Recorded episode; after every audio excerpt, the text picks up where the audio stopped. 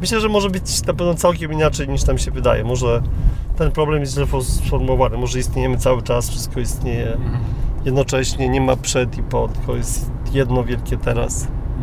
To nam, nam się wydaje, że, że mamy pewne formy i jakby w ramach tych form możemy tylko zadajemy pytania i szukamy odpowiedzi. Może te pytania, może te, tych odpowiedzi nie znajdziemy, bo pytanie jest źle postawione. Skąd możemy wiedzieć, że wszystko nie istnieje teraz? Tylko.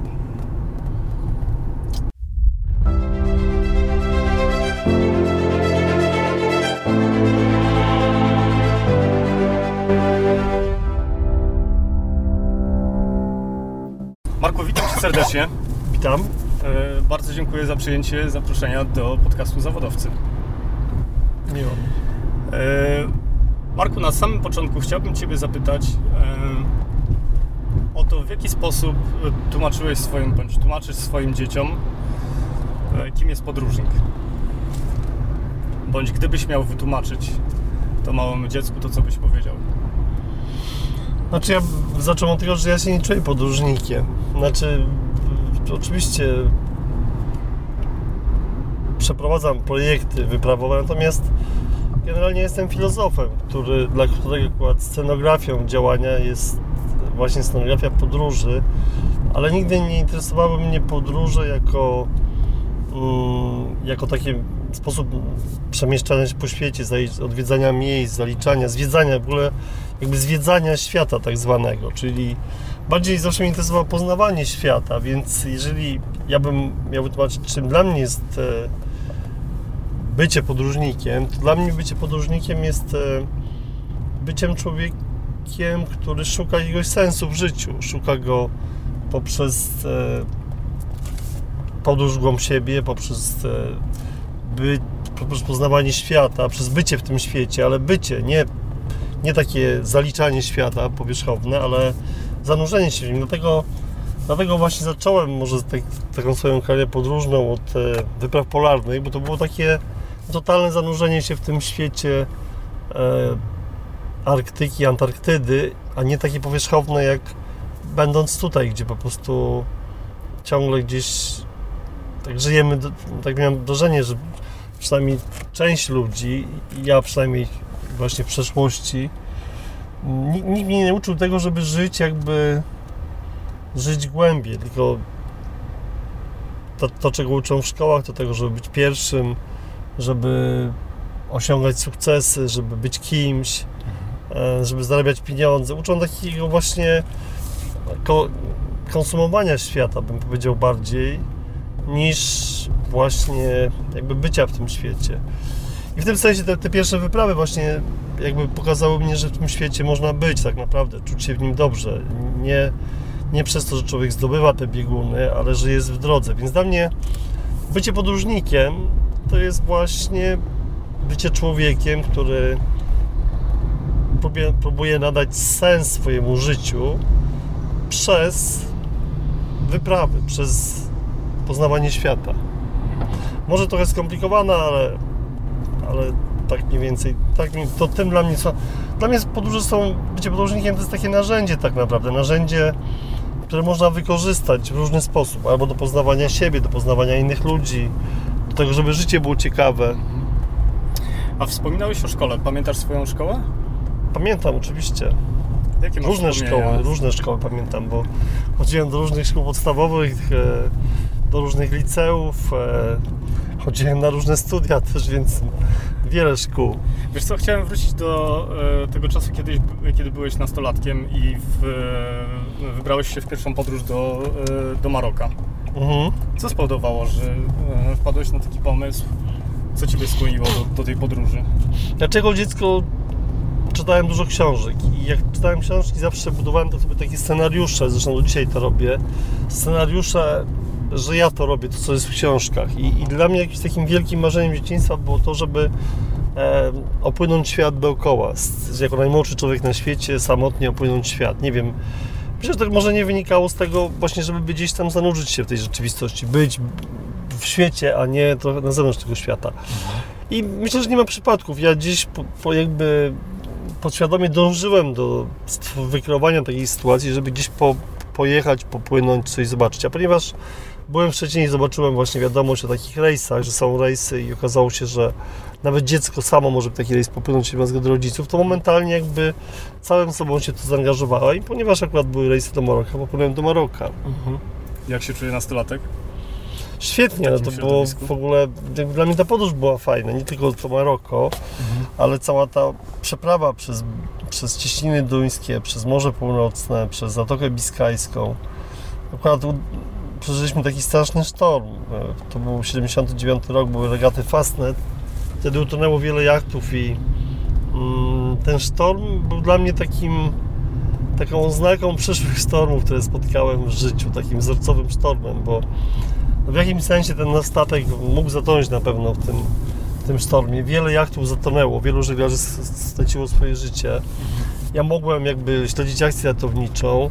No i dla mnie to jakby to nagle to życie, które dziś, o którym słyszałem z film, na filmach, że coś się dzieje właśnie, że bohaterski, bohaterscy marynarze ratują powiedzmy innych marynarzy, to nagle to zaczęło się rozgrywać na moich oczach, obok mnie, więc e, no to była, to była taka lekcja, dobra lekcja życia, bym powiedział. Ale jakie towarzyszyły temu uczucia? W, w sensie to był strach, przerażenie, fascynacja, wiesz, to zanurzenie takie... W, znaczy, było coś, czego, czego chciałeś, czego oczekiwałeś? Dziwnie, znaczy ja tak rzadko w sumie, nie oczywiście się bałem, boję się różnych, cały czas się boję, ale jakoś nigdy podczas wypraw, kiedy, kiedy działy się takie różne trudności, to, to jakoś ten strach zawsze Szczególnie jak byłem z innymi ludźmi, to nigdy nie było obecny tak bardzo. Ja po prostu wręcz się cieszyłem, że mogę coś przeżyć takiego wyjątkowego. Oczywiście, oczywiście no, nie chciałem, żeby coś się stało, a to nie było tak, że się bałem tej sytuacji. Znaczy, mi jest bliskie takie zdanie, że statki nie są, nie są zbudowane po to, żeby stać w porcie. Więc jakby to, że statek, że człowiek jest takim statkiem, który mierzy się z burzą, z wiatrami, że to wszystko trzeszczy, napina się, to to jest jakaś taka... Ja to lubię w jakimś sensie. I to od dzieciństwa tak miałem, że tak, tak o tym myślałem. Mhm. A jaki wpływ na to mieli Twoi rodzice? Pamiętasz jakieś takie wartości, które Ci zaszczepiali w, w, z tym związane? Czy? Nie, bardziej te wartości zaszczepiły mi książki. Rodzice dawali mi taką wolność tego, żebym, że mogłem czytać, mogłem robić, nie próbowali jakby mówić, kim mam być. E, więc e, ja też, prawda jest taka, że też moi rodzice się rozwiedli, kiedy byłem jeszcze dzieckiem, więc e, jakby byłem na przemian z mamą i z ojcem, i z tatą, więc, e, więc jakby te relacje nasze nigdy nie były takie głębokie, w sensie, że mimo, mimo tego, że oczywiście jak każde dziecko bardzo kochałem swoich rodziców, to, to jednak tych wartości, tego ale też tak jak wielu, wielu dzieci tych, tego modelu życia szukałem jednak gdzie indziej, właśnie w książkach bardziej. Tak, tak, tak przynajmniej pamiętam to z dzieciństwa, że dla mnie jakby tym miejscem, skąd czerpałem wartości, to były głównie książki, filmy. Biblioteka i książki. Komiksy jeszcze, muzyka. Wtedy jeszcze pożyczało się książki w bibliotece, prawda? Tak, tak. A pamiętasz takie książki, które, które wspominasz do dziś, które właśnie, tak jak mówisz, kształtowały Ciebie i to wyobrażenie o świecie? Nie, na pewno. Takie książki to jest Obcy Dżuma, Upadek Alberta Camus, mhm. Twierdza Antoana Exuperiego, Biblia, Mały Książę, ale też Przygody Pana Samochodzika, tytuł Sromek i Atomek. Czytałem e, również. Mm, z opowiadania też z, mm, Nienac, Edmunda, Nienacki, y, z Edmunda Niżurskiego, Stawia na, na Tolka Banana, czy, czy do przerwy 01. No także to, to takie książki, też pamięt, ale też y, pamiętniki Leonida Teligi, y, pamiętniki Kuba. Bardzo duże na mnie wrażenie zrobiła książka Kuby Jaworskiego 1143 1140 GMT Newport. Mhm. To był Polak, pierwszy Polak, który wygrał takie, znaczy był trzeci na regatach Ostar, samotnych regatach przez Atlantyk. Ale też bardzo duże wrażenie na mnie nawet zapisałem wiersz, jeden, jeden z niewielu wierszy w życiu. Też mm. miałem Cię zapytać o wiersze, bo gdzieś znalazłem informację, że pisujesz. No, kiedyś, teraz to może nie, ale pamiętam, że wtedy napisałem taki bardzo... Zakochałem się w ogóle w nieżyjącej, już wtedy nieżyjącej. E... Iwona Pieńkawa Ona napisała taką książkę. Mówisz o autorce, tak? Tak, tak. Otago, Otago na zdrowie. Także ta książka właśnie Otago, Otago na zdrowie też na mnie wywarła wielkie, znacze, wielkie wrażenie. Ale wspominałeś, że napisałeś wiersz, tak? Tak, to zakochałem się właśnie w Iwonie i, i tak jako dziecko, chociaż widziałem, że nie żyje, po prostu tak mnie zafascynowali te... Ja miałem wtedy chyba 14 lat, ona pisząc tą książkę mogła mieć 18, 19 mhm. i pamiętam, że... I o czym była ta książka? O regatach właśnie, o regatach e, wokół świata. Mhm. To były regaty e, Whitbread chyba, Whitbread Around the World. Mhm. No, czy mogę Ci zadać jedno pytanie? Y, jak siebie, bo dużo mówisz o y, samoświadomości, o y, podświadomości. Gdybyś miał się określić, wydaje Ci się, że jesteś ekstra czy introwertykiem? Czy mm, szukasz kontaktów na zewnątrz, czy raczej żyjesz w takim we własnym świecie? Myślę, że i to, i to. Myślę, że są takie, tak, to, że często nie jest tak, że się czyste, są tylko czyste typy albo, albo można być. Ja myślę, że w zależności od kontekstu, jakby od okresu w życiu, czasami jestem ekstrawertykiem, czasami introwertykiem. Myślę, że tak z natury może bardziej jestem introwertykiem, ale, bardzo, ale też jak jestem z ludźmi, to staję się ekstrawertykiem. Mhm. Także to po prostu myślę, że, że tutaj kon, ja jestem tykiem w zależności od kontekstu tak naprawdę. Nie, nie mam e, taki, takiego jednego stałego wzorca, że cały czas, ale z tych dwóch może bardziej jestem introwertykiem, z tych dwóch, ale absolutnie nie tylko introwertykiem. Także mi się wydaje, że taka, takie myślenie, że można być tylko albo to, albo to, to, to jest, e, to może się mieszać, można też... Jasne. Wspominałeś, że studiowałeś filozofię i że sam jesteś, traktujesz siebie jako, jako filozofa. Czy jest jakiś taki nurt filozofii, który jest Tobie szczególnie bliski? Znaczy, nurty się zmieniają, ale problem pozostaje taki sam, po co istnieje świat. Mhm. Dlaczego raczej, raczej jest coś, a, a, nie nic. I skąd przybywamy, dokąd e, zmierzamy. I ten nurt mi jest bliski. Natomiast technika, jakby, e, czy to jest, e, nie wiem, logika języka, czy pozytywizm, czy kantyzm, czy, czy jakieś izmy różne, to, to już jest jakby technologiczna sprawa, bym powiedział technologia mhm. uprawiania filozofii, więc technologia nie jest, kiedyś była bliska jakby ta filozofia języka. Mhm. Mm, teraz raczej mnie interesuje sam problem i technologię raczej traktuję jako narzędzie, a nie jako, jako filozofię samą w sobie. No, jak myślisz, co było przed nami i co będzie, co będzie po nas? Nie wiem. Mm, nie wiem. Myślę, że może być na pewno całkiem inaczej niż nam się wydaje. Może ten problem jest źle sformułowany. Może istniejemy cały czas, wszystko istnieje jednocześnie, nie ma przed i po, tylko jest jedno wielkie teraz. To nam, nam się wydaje, że, że, mamy pewne formy i jakby w ramach tych form możemy tylko zadajemy pytania i szukamy odpowiedzi. Może te pytania, może te, te odpowiedzi nie znajdziemy, bo pytanie jest źle postawione. Skąd możemy wiedzieć, że wszystko nie istnieje teraz? tylko. Mam takie pytanie, rozmawialiśmy o Twoim dzieciństwie, e, a chciałbym... A teraz porozmawiamy o Twoim. A, słuchaj, bardzo proszę. Ale e, wiesz co, chciałem Ciebie zapytać, e, jak wychowujesz swoje dzieci, to jakie są dla Ciebie najważniejsze wartości, które chcesz im przekazać? Znaczy ja myślę, że ja się staram jakby nie myśleć o tym, co, co im chcę przekazać, tylko jakby dzia działać. Znaczy mhm. raczej nie jestem zwolennikiem tego. Chciałbym przekazać to, co sam czegoś nauczyłem w życiu, ale przekazać im nie przez mówienie o tym mhm. nauczanie ich tego, jak, jak powinni, kim powinni być albo e, jak powinni postępować. Bardziej, bardziej, bardziej staram się postępować po prostu. Mhm. Na, na, bardziej dla mnie się liczy to, jak postępuję w takich w takich drobiazgach, mhm. jak na przykład reaguję na to, że oni coś źle zrobią, albo że zrobią całkiem inaczej niż ja myślę i bardziej na to zwracam uwagę, niż na to, co bym chciał im przekazać, bo myślę, że to jest ważniejsze. To, co my robimy właśnie w każdej chwili. Mhm. Tak? Jak, co do nich mówimy, czy to, co mówimy jest spójne z tym, czego ich chcemy nauczyć. Tak, także raczej nie staram się ich nauczać, tylko po prostu staram się być przed nim lepszą wersją samego siebie. A pytasz na przykład swoje dzieciaki, yy, czy wiedzą już, kim chciałyby zostać? Rzadko, bo myślę, że to nie ma, czasami ich pytam, ale wiem, że to też nie ma takiego znaczenia, bo to się, ale pytam ich czasami, jako, ale tak się łapię na tym, że to nie jest też dobre pytanie wcale, bo skąd jakby dziecko miałoby wiedzieć, kim chce zostać? No chociażby po to, że może próbować różnych rzeczy. Nie, to wtedy tak, no to właśnie ja ich raczej zachęcam do tego, żeby próbowały różnych rzeczy, żeby rozwijały swoje pasje. I jeżeli pytam ich o to, kim by chciały zostać, to w tym sensie, że a, to może spróbujesz tego, ale myślę, że mm, to nie jest dobre pytanie, tak, takie jako poważne pytanie, bo to od razu, tak jakbyśmy chcieli z dziecka już teraz zrobić kogoś, nie? A to się może zmienić bardzo. Ja na przykład Wiesz przez całe życie chciałem zostać, e, przez całe takie życie dzie dziecinne, jakby chciałem zostać marynarzem. Najpierw piłkarzem, potem marynarzem.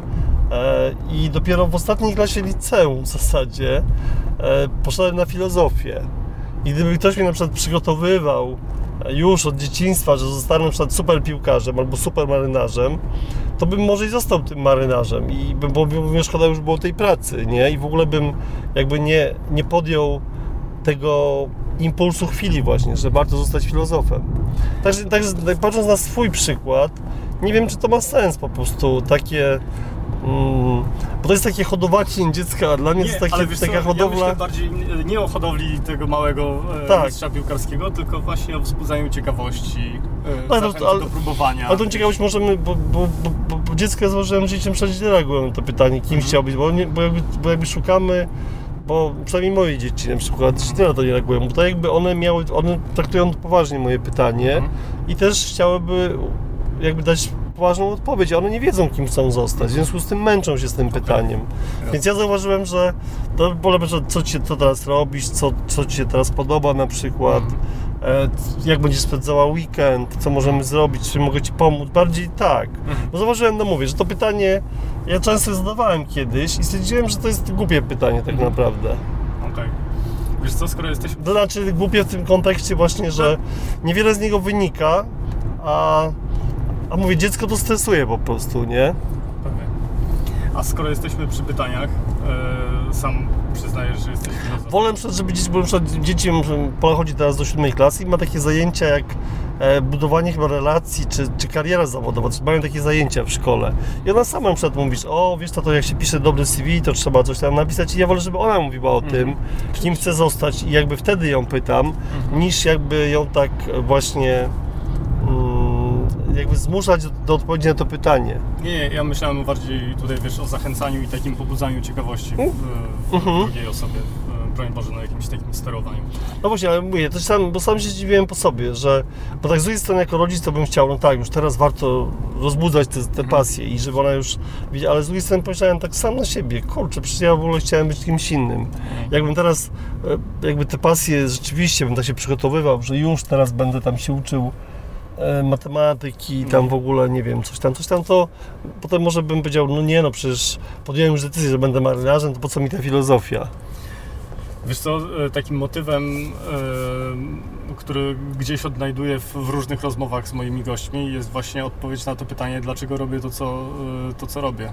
I Mhm, interesuje mhm. mnie, dlaczego moi goście robią i zajmują się tym, e, Mhm. co robią. E, wyobrażasz sobie siebie w innej roli? Gdybyś nie miał podróży? No, mogę sobie wyobrazić, ale ja, ja po prostu miałem, tak pró- próbuję też sobie odpowiedzieć na to pytanie i uważam, że, że ja się słucham samego siebie, znaczy staram się zawsze słuchać tego wewnętrznego głosu, nie zewnętrznego, oczywiście biorę pod uwagę ze, zewnętrzną wiedzę, nazwijmy to, Mhm. inspirację innych ludzi, ale na koniec jest jakiś taki głos, trochę lubię też być w ciszy takiej, żeby ten głos słyszeć i też w dzieciństwie tak już miałem, że, że miałem ten czas jakby, kiedy byłem właśnie sam jakby z sobą, jeżeli ten głos mi nagle tak mówi wyraźnie, że coś warto zrobić, na przykład pojechać do, do, do, do Japonii samochodem elektrycznym, to staram się temu, temu głosowi jakby sły, słyszeć ten głos i wziąć go pod uwagę. Nazwałbyś to intuicją, e, podświadomością? Intuicją, intuicją, myślę, że intuicją, nie, to jest jakaś taka zagadka, może to jest ta część Boga, która jest w nas, Mhm. e, może to jest e, może to jest tak, że my nie jesteśmy tylko nadajnikami, a też odbiornikami W jakim sensie? Może gdzieś jest jakaś wiedza, która jest jakoś transmitowana i my możemy... ją odbierać po prostu. No bo nam się wydaje tak naturalnie, że wszystko to my nadajemy, to my tutaj w mózgu sobie tworzymy te myśli, wszystkie, wszystko jest z nas, prawda? Ale jak tak się głębiej zastanowić, to na przykład mi się wydaje dziwne, że ja tak teraz tak mówię w taki płynny sposób. Gdybym miał się teraz zastanawiać nad tymi zdaniami, budować je, przecież ja mówię jakby, jakbym transmitował coś tak naprawdę. Gdybym teraz miał budować te zdania, zastanawiać co ja powiem i tak dalej, to w ogóle nie starczyłoby mi czasu, żeby nawet jedno zdanie powiedzieć. No słuchaj, są takie różne zjawiska, jak pismo automatyczne na przykład przecież. No są, no właśnie, ale to jak się głębiej nad tym zastanowić, to na przykład dlaczego nie uznać by, że jednak nie tylko, nie tylko jakby my produkujemy te myśli, ale, ale ta wiedza może pochodzić skądinąd. Jakie pytania zadajesz sobie najczęściej? Bo, y, wyjaśnię dlaczego pytam. Nie, nie trzeba wyjaśnić, nie trzeba. Ale przeczytałem kiedyś coś takiego, że jakość naszego życia zależy od jakości pytań, jakie sobie zadajemy. I ciekaw byłem, e, jakie ty pytania sobie zadajesz. No zadaję sobie pytanie na przykład, kim jestem? Prawie codziennie zadaję sobie takie pytanie, kim jestem, albo na przykład dokąd, dokąd idę, skąd przychodzę i dokąd idę. Mhm.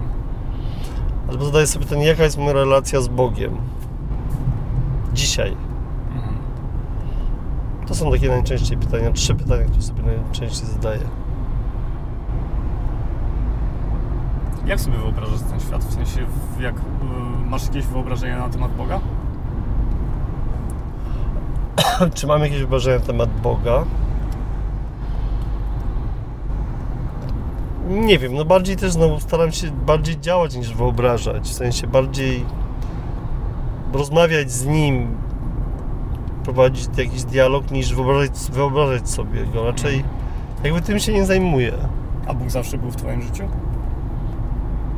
Myślę, że w jakimś sensie był, tak. Mhm. Podobno zresztą wiara jest łaską, nie zależy od nas, nie zależy od naszych starań. Od tego nie można sobie jej zapracować wymodlić. Podobno jest to taki rodzaj łaski, którą albo mamy. To też jest takie dziwne, nie? Że jak będziemy modlić, to będziemy wtedy bardziej wierzyć i ta wiara będzie nam dana. A to, to jest tak, że albo jakoś tak czuję, że mi się ta teoria podoba, czy ta teoria, czy jakoś czuję, że to może być prawdziwe, że, że to jest łaska, że Bóg albo daje, albo nie. A są takie momenty, że czujesz się nieszczęśliwy? No pewnie, to, to też na tym polega życie, że, że są jakby i szczęście i nieszczęście. Może nawet, nie wiem czy częściej jestem nieszczęśliwy, czy często mi się wiele rzeczy nie udaje po prostu i, i muszę gdzieś tam zaczynać od nowa i tak dalej. Mhm. Także na pewno też czuję się, wczoraj się czułem nieszczęśliwy na przykład. Z jakiego powodu? No bo przyjechałem, bo postanowiłem nocować w Pokolanowie. Mhm w związku z Maksymilianem Kolbe i z tym, że on był patronem tej wyprawy. Miałem taki dylemat, że mm, przedtem właśnie miałem taki intensywny dzień. Byłem w, w, w, w, byłem w Wadowicach, byłem potem w Auschwitz, właśnie w celi śmierci świętego Maksymiliana. Byłem w Harmężach, w takim centrum poświęconym świętemu Maksymilianowi. Byłem w jego domu urodzin w Brzymskiej Woli. Wszystko wczoraj. I jeszcze chciałem, a to był akurat dzień, tam 20 kilka temu zdobyłem dwa bieguny, więc to był taki dzień zdobycia bieguna. Pomyślałem, że w tym tym dniu mam inne bieguny. I chciałem dojechać do, do Niepokalanowa, który stworzył Maksymilian Kolbe. I wiedziałem, byłem w Łodzi, wiedziałem, że mogę nocować jakby w takim, no, takim jakimś takim motelu w Łodzi albo urodziny na przykład w Łodzi i mieć spokój, zadekować sobie samochód, wziąć prysznic, wyspać się. Ale postanowiłem, bo przedtem taki właśnie, znaczy ksiądz w tych harmerzach powiedział, że czekaliśmy na Pana e, i szkoda, że Pan nie przyjechał wczoraj. I tak, tak czułem, a wiedziałem, że tam Planowie właśnie mam możliwość nocnego, pomyślałem, może tam mnie ktoś czeka mhm. i tak dalej. Chociaż wiedziałem, że to może być taka, no, że może być całkiem inaczej. W każdym razie, skracając tą historię, dojechałem dopiero pół do drugiej w Harn do Nieplanowa i no i tak nie za bardzo, powiedzmy, ten ktoś, to tam otwierał mi, mi dał mi klucz do był szczęśliwy z tego powodu, mm. że ja tak późno przyjechałem, a do tego jeszcze chciałem, gdybym nie, nie dojechałem na ostatnich oparach po prostu mm. elektryczności. I gdybym nie naładował samochodu, to bym nie dojechał w ogóle, więc mm. okazało się, że nie ma gniazdka. No i o, po drugiej nocy musieliśmy, na szczęście właśnie ten pan bardzo mi pomógł. Musieliśmy o drugiej w nocy ciągnąć gdzieś prąd z tego, z piwnicy i wszystko. No i w sumie to było takie, że po co, nie? Że można było zostać sobie na spokojnie, być szczęśliwym właśnie w jakimś sensie w tym, w tym, w tej łodzi.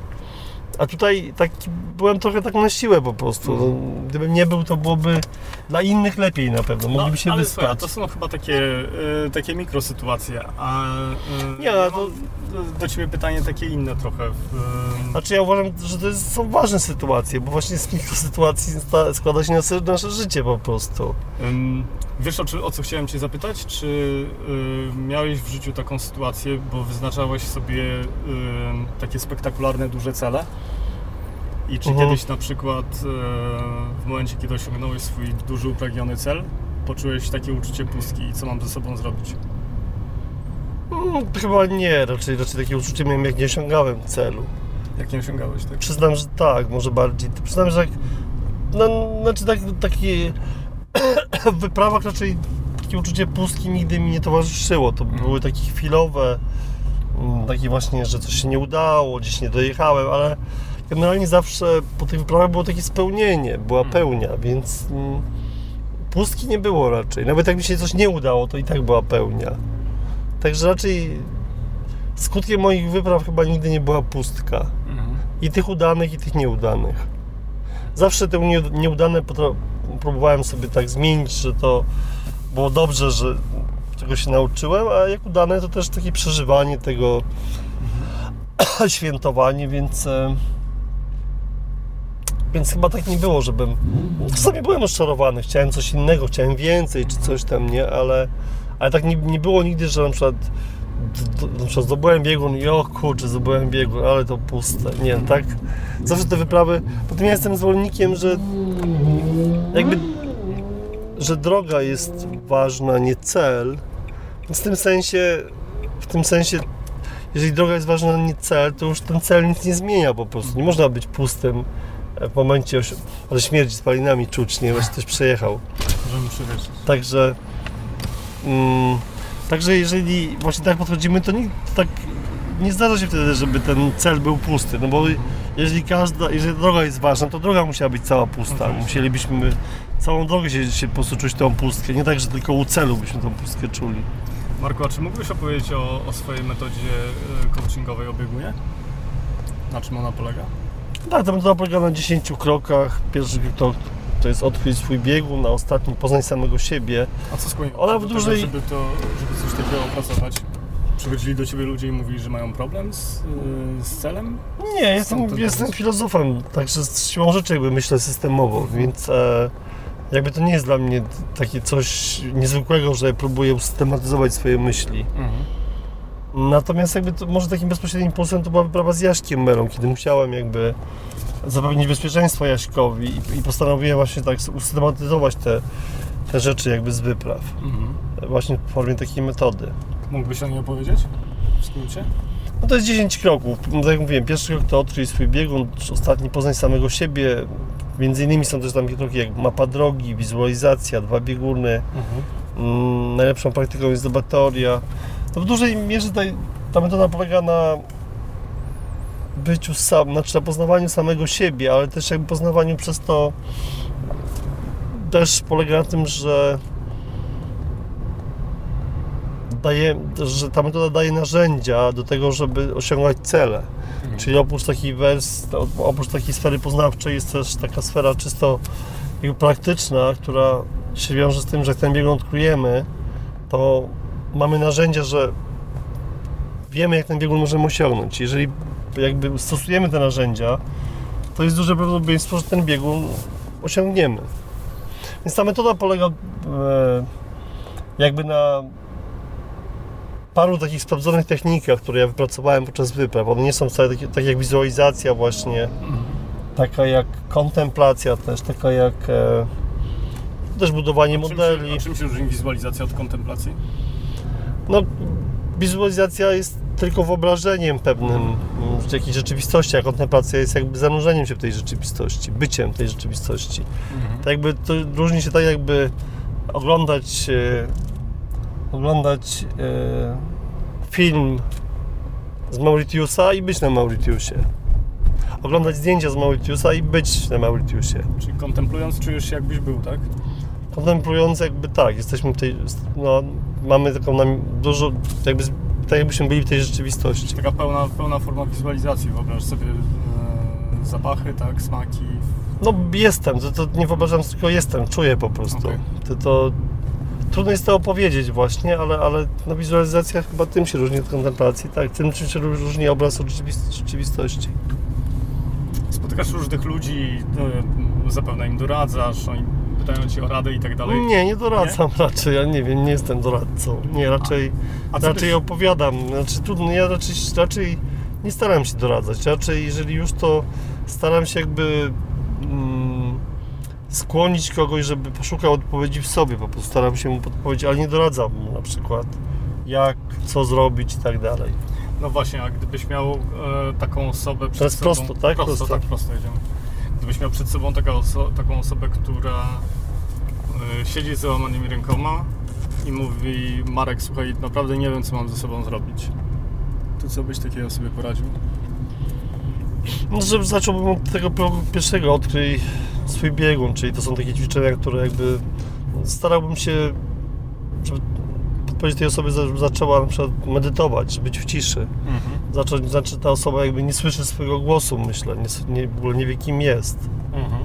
Jeżeli jest właśnie tak myślę, jest taka pusta i nie, nie ma żadnych jakby pragnień, żadnych marzeń, nic po prostu, no to znaczy, że w ogóle nie ma łączności z sobą, że musiała przeżyć jakąś traumę może albo coś, różne rzeczy i jakby przez to jakby w, często jest tak, że przeżywając jakąś tę sytuację, to odcinamy się od siebie po prostu Mhm. i ja wtedy żyłem w takiej pustce, więc starałbym się jej podpowiedzieć, żeby przez ciszę, wizualizację, kontemplację, przez medytację starała się właśnie nawiązać kontakt z sobą i odkryła, odkryła, odkryła swój biegun, że tak powiem.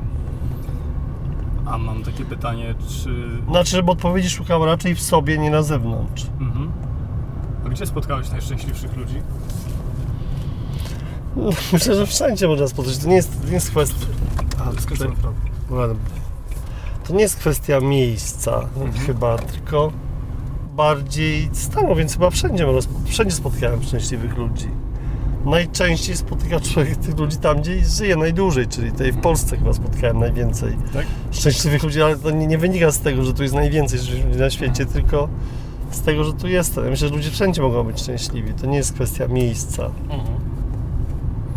Tak mi się wydaje przynajmniej. Szczęście jest stanem wewnętrznym, nie zewnętrznym. O, oczywiście. Em, już- Można być, nie wiem, szczęśliwym pewnie na Syberii czy w Arktyce i bardzo nieszczęśliwym mieszkając w takich rajach.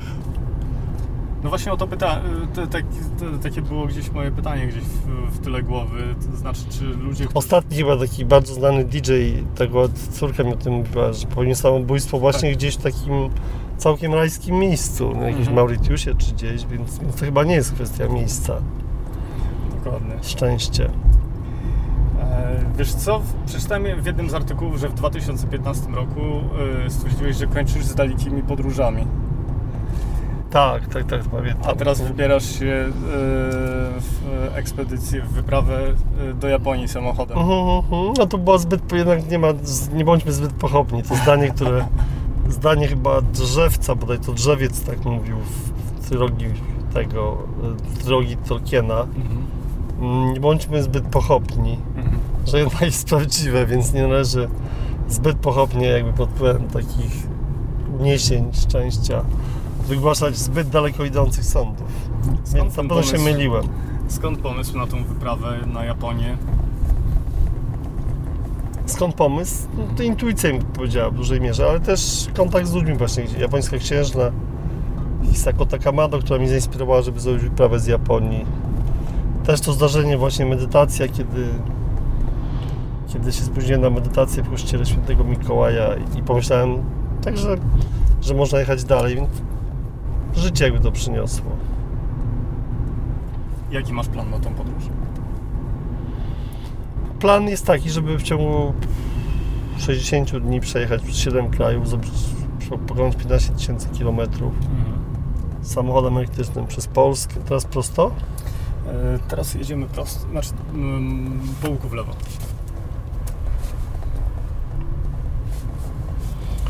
Także przejechać przez Polskę, Rosję. Jak zamierzasz Mongolię. dokumentować tą, tą podróż? Nie wiem jeszcze. Może przez kamerę, przez mikrofon. Mhm. Może, ale jeszcze nie wiem dokładnie. Na razie chciałbym dzisiaj dojechać do domu. Myślę tylko o tym. Piszesz dzienniki? Staram się pisać, tak, piszę, piszę. Codziennie dwie kartki staram się zapisywać. Da- Daleko jeszcze jest, tak z Wiesz ciekawości? co, mamy 10 minut na miejsce. Mhm. Jeżeli chodzi właśnie o pamiętniki i w ogóle zastanawia mnie mm, w jaki sposób taka osoba jak Ty obserwuje świat, w sensie czy zapamiętujesz bardziej obrazy, czy zapamiętujesz uczucia, jak tworzysz sobie takie mm, Twoje wspomnienia? Jedno i drugie, znaczy mm, na pewno bardziej uczucie zapamiętuję, na pewno bardziej uczucia są dla mnie ważne niż obrazy. No obrazy też, też oczywiście trudno od nich uciec, świat widzimy w obrazach jednak. Ale bardziej chyba ważne są dla mnie uczucia, sens.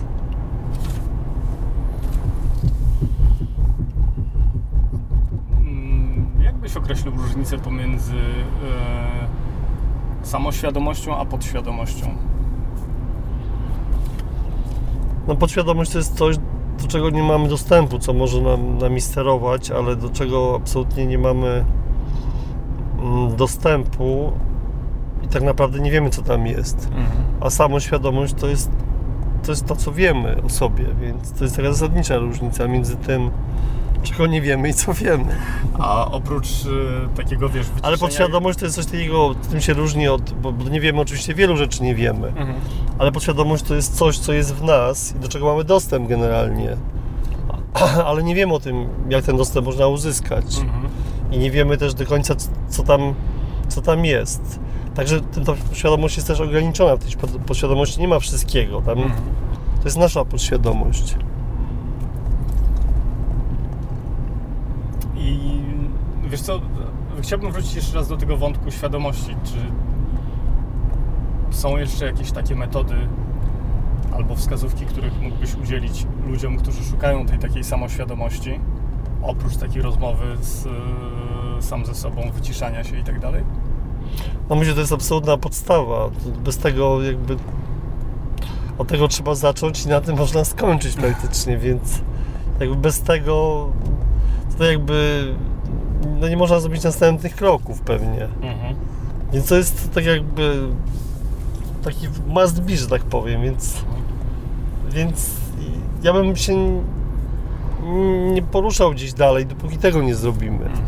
Znaczy, bo to tak jakby mówienie o, o trochę o tym, nie wiem, jak pływać kraulem na przykład, albo Mhm. stylem total immersion, kiedy w ogóle nie umiemy pływać. Mhm. Prawda? Najpierw trzeba, no, myślę, że najpierw się trzeba nauczyć pływać i wtedy dopiero można mówić o jakichś innych rzeczach. Krok po tak, kroku. tak, od razu, nie wiem, tak nie wiem, czy można, można pewnie się nauczyć od razu kraulem pływać. Mhm. E, natomiast no to jest, no tak, i tak trzeba wtedy posiąść tą umiejętność pływania, czyli Tak. utrzymania się na wodzie. Wspominałeś jeszcze o tym, że bardzo ważne są e, akceptacja, wdzięczność i uważność. Tak, tak, tak, tak, absolutnie. Jakbyś miał scharakteryzować, czym jest właśnie ta akceptacja, wdzięczność i uważność prostych słowach?